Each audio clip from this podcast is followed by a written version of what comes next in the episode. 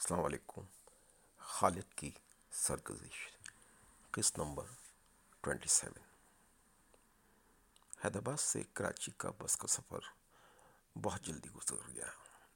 اس سفر کو جب یادوں کی گلی کوچوں میں دریافت کرتا ہوں، تو خوشبوؤں سے دماغ معطر ہو جاتا ہے۔ میں نے اپنے اندر ایک کاٹیج بنایا ہوا ہے۔ جب دل چاہتا ہے، اس کے آنگن میں یوکلپٹس کے درختوں کے آس پاس کرسی ڈال کے بیٹھ جاتا ہوں۔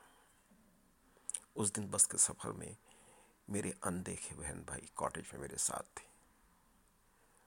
مسئلہ میرے ساتھ یہ ہے کہ میں معمولاتی زندگی میں بڑا لاپرواہ، بے فکر اور خوش اتوار دکھائی دیتا ہوں۔ لیکن ذہنی طور پر ایک تصوراتی دنیا کا آدمی دکھائی دیتا ہوں۔ تصوراتی دنیا کا باسی ہوں۔ ہم بچپن میں اتنا ہنستے تھے، اتنا ہنستے تھے کہ پیٹ میں بل پڑ جاتے تھے، جتنا سب کرنے کی کوشش کرتے۔ ہنسی اور بڑھ جاتی، ڈانٹ پڑتی تھی تو ہنسی میں مزید اضافہ ہو جاتا تھا، حتیٰ کہ آنکھوں سے پانی بہنے لگتا تھا۔ بات کی برداشت بھی نہیں تھی اور نازک مزاج بھی بہت ہوا کرتے تھے۔ کراچی اس زمانے میں آج کا کراچی نہیں تھا۔ یہ انیس سو ستہتر کا کراچی روشنیوں کا شہر تھا۔ دوپہر کا وقت تھا اور آفتاب اپنی پوری تمازت کے ساتھ چمک رہا تھا جب ہم کالونی میں داخل ہوئے۔ ساتھ کے گراؤنڈ میں پٹھان بچے، پتنگ بازی، گلی ڈنڈا اور ایک دوسرے کے پیچھے بلا مقصد بھاگ رہے تھے۔ قریب کے گھروں سے دھواں اٹھ اٹھ کے فضا کو بوجھل بنا رہا تھا۔ مسالوں اور بگار کی خوشبو ہوا میں بسی ہوئی تھی۔ اسی وقت قریب کی مسجدوں سے اذان کا جلال آسمان اور زمین پر منکشف ہوا اور ہم نے اپنے دھڑکتے ہوئے دل اور رستے ہوئے ہاتھوں کے ساتھ گھر کے دروازے پر ہلکی سی دستک دی۔ اذان کی لاؤڈ سپیکر سے آواز سے شاید ہماری ہلکی دستک گھر کے مکینوں تک نہ پہنچ سکی۔ معلوم نہیں کیوں دوسری بار دستک دینے سے گھبراہٹ ہو رہی تھی۔ اندر کسی خاتون کی آواز نے دوسری بار دستک دینے کی زحمت سے ہمیں بچا لیا۔ بھیا، دیکھو دروازے پر شاید کسی نے دستک دی ہے۔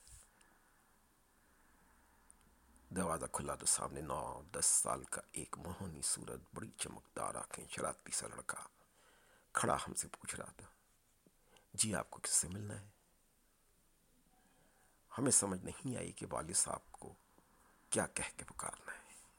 اس لیے کچھ گھبرائے ہوئے لہجے میں سوال داغ دیا کہ شاہر حسین قطبائی کے گھر یہی ہے؟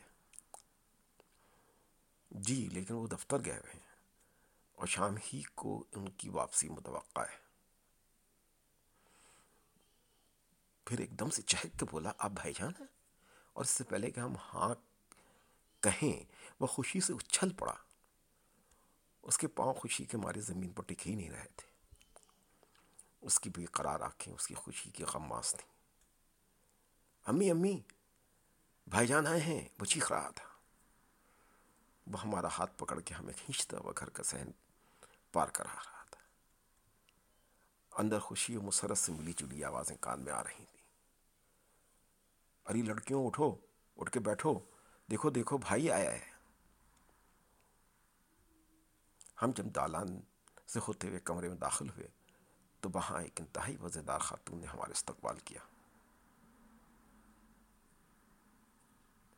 ان کے چہرے کی چکفتگی ان کے مسکراتے ہوں، ان کی بولتی آنکھوں نے احساس ہی نہیں دلایا کہ وہ اجنبی ہیں۔ انہیں بات کو میٹھے اور سلونے لہجے میں کہنا اور انسانی رشتوں کے تقدس کو برتنے میں کمال حاصل ہے بہت محبت سے انہوں نے ہماری خیریت دریافت کی۔ اور دعائیں دیں۔ اندر کشتی پر بیٹھتے ہوئے ہم نے گھر کا جائزہ لیا۔ تو یہ آگاہی ہوئی کہ دالان و صحن کے ساتھ دو کمروں کا گھر تھا۔ اور والد صاحب کی محدود آمدنی کے ساتھ بڑا کنبا گھر کے حالات کا پتہ دے رہے تھے۔ گوتم بدھ کا ایک قول یاد ہے، قول یاد آتا ہے۔ اس نے کہا تھا، تم ایک زرد پتے کے مانند موت کے کارن جو تمہارے کھات میں لگے ہوئے ہیں۔ تم ایک سفر کا آغاز کر رہے ہو۔ تمہاری اور کوئی مدد نہیں کر سکتا۔ کیا یہ بہتر نہیں ہے کہ تم جلد ایک شمع بن جاؤ جو تمہاری خامیوں کو جلائے اور خوبیوں کو روشن کرے؟ تاکہ تمہیں وہ جوان زندگی میں اثر آئے جو بڑھاپے اور موت کی زد سے باہر ہے۔ اب یادوں کی بگیا کے چار پھول بہنوں کے حوالے سے یاد آتے ہیں۔ تو سامنے چہرہ چہرہ، دھواں دھواں، سو سو، کتی، ناکیں، چاروں بہنیں رومال رومال سے ناکیں سنک سنک کا خوشی کے آنسو پوچھ رہی تھیں۔ اور زبردست فلو اور بخار کے ساتھ بھائی کو خوش آمدید کہہ رہی تھیں۔